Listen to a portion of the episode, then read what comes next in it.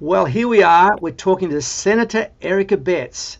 Senator Eric Abetz is one of the longest serving members of Parliament. He'll tell us a bit about that a bit later.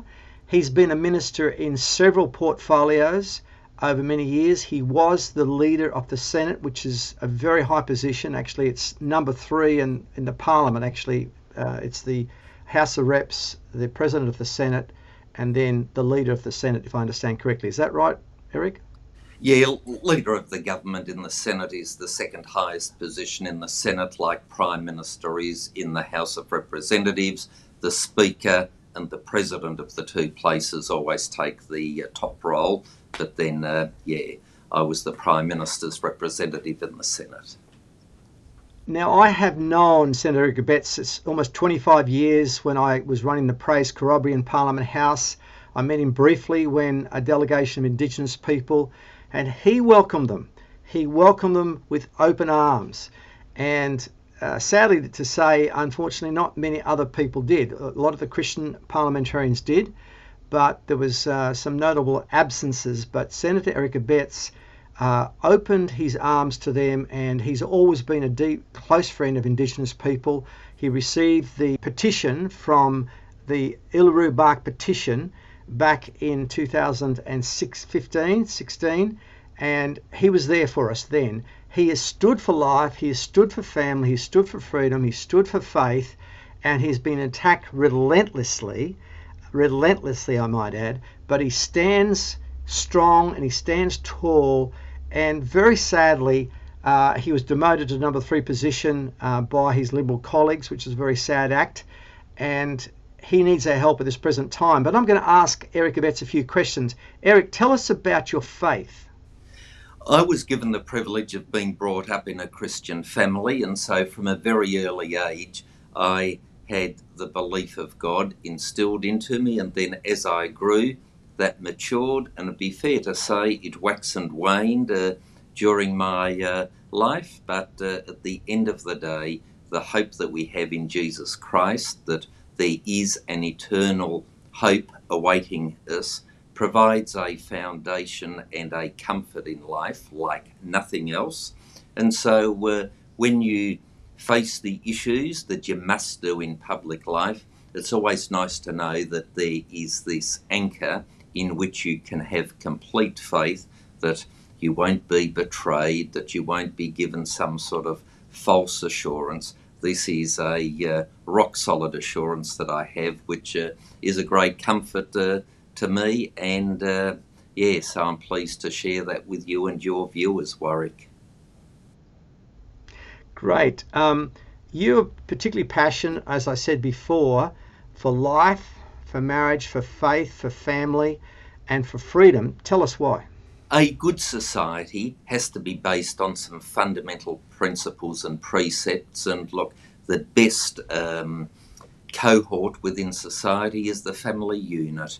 And if at all possible, mum, dad, and the children. It's a great social welfare um, uh, organisation, if you like. It's a great mental health clinic, if you like. If you get that family support, uh, be it in times of trouble or whatever, where you can get comfort from mum, dad, your siblings, whatever, that is uh, something that is fundamentally important for a strong family, which makes for a strong community, makes a strong society, makes a strong nation. And look, a country and a people need to be based on certain precepts, and that is why faith is so important. And very quickly, if I may, Warwick, people say, What do you do in public life, in Parliament? Well, you try to legislate to encourage good behaviour, discourage bad behaviour. Where do you get your concept of good and bad from? It's from your moral framework. Where do you get your moral framework from? It's your worldview or your religion. In my case, that is the Judeo Christian ethic, and that is why, to me, faith and the principles and blueprint that are there for society in the Judeo Christian ethic is so important. And one of those principles is freedom. And one of the great things about the Christian faith is we have the freedom to accept it or indeed reject it.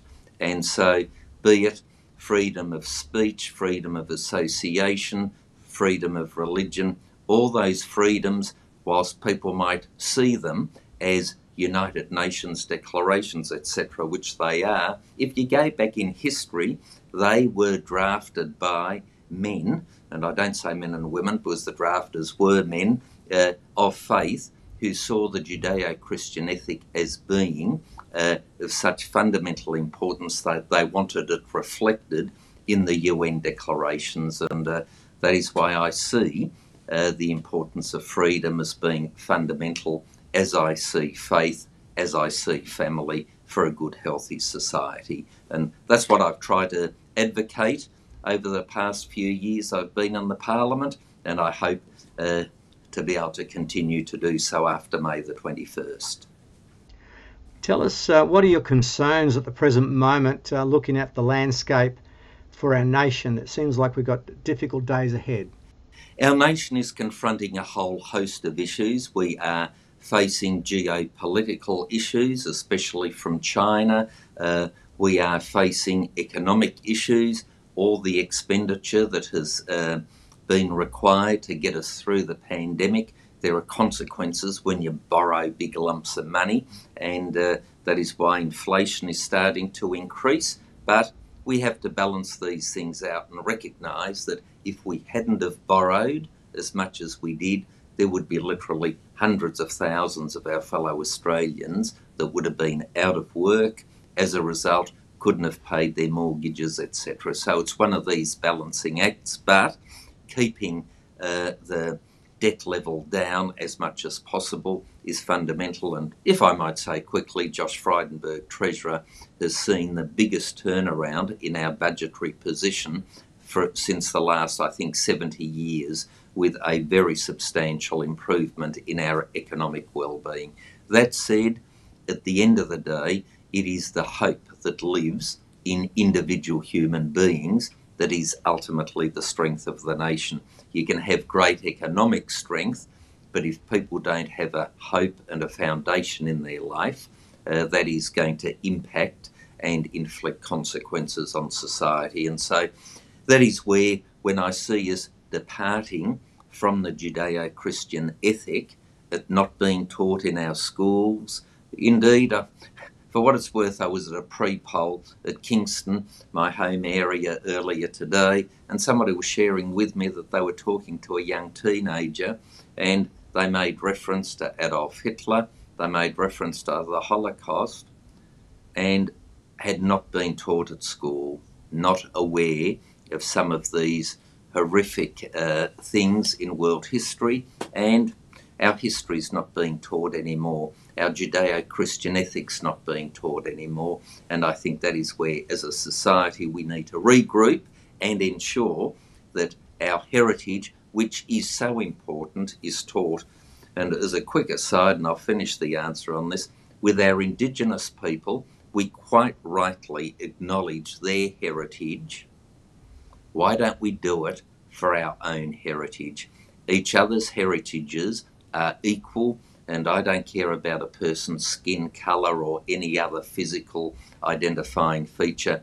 The important thing is what's in our character, what are our virtues, and that is why I would like to pay regard to our predecessors who have created a wonderful nation that's the envy of the world. And what did they create it on? On the Judeo Christian ethic. As you pointed out, um, our Constitution says humbly relying on the blessings of Almighty God. And we need to sort of hold on to that. It's still embedded in our constitution, the Judeo Christian ethic. This country was built on, as you said, and it's the, it's the fundamental cause for our prosperity. And we're basically just chopping it out of our, our schools, chopping out of the universities, chopping out of our political system. And you are dedicated to keeping it.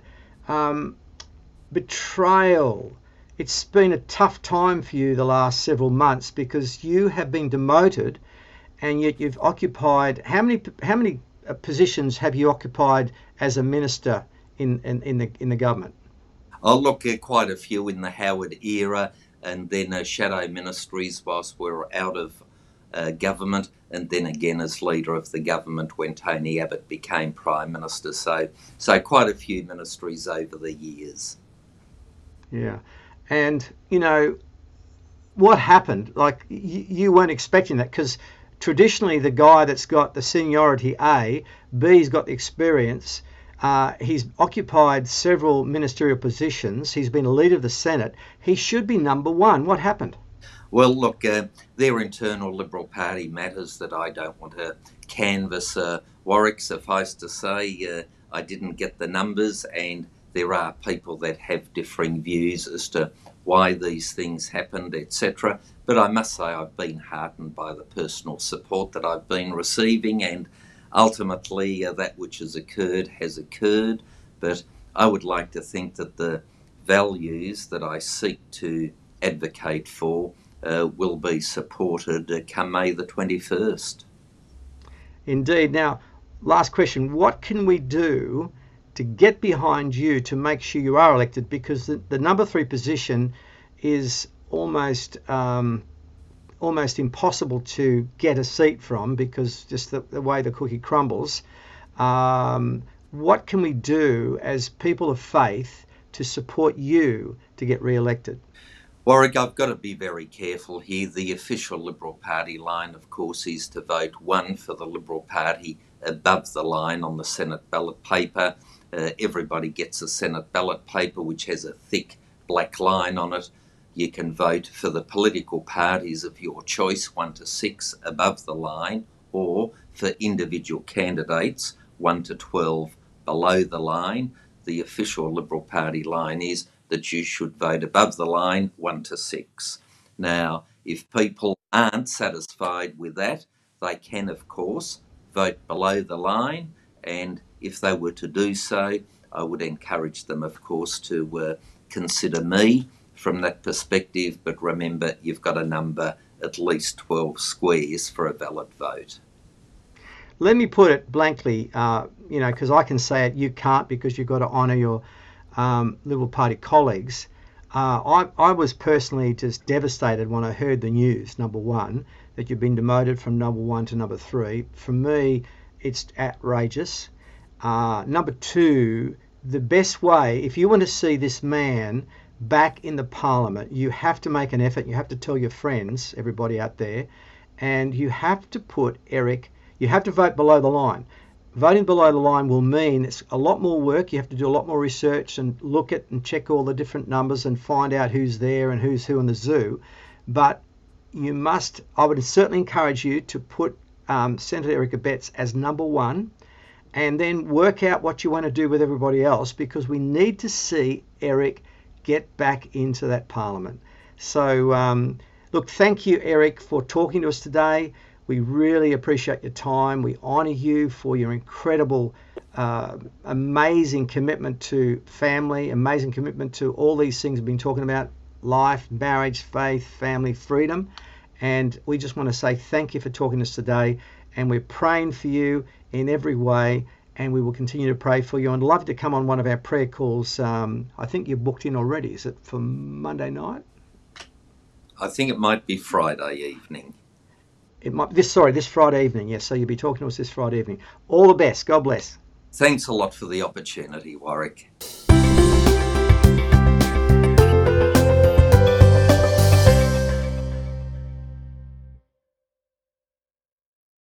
Authorised by Warwick Marsh, 1A227 Cordeaux Road, Mount Kembla, New South Wales 2526.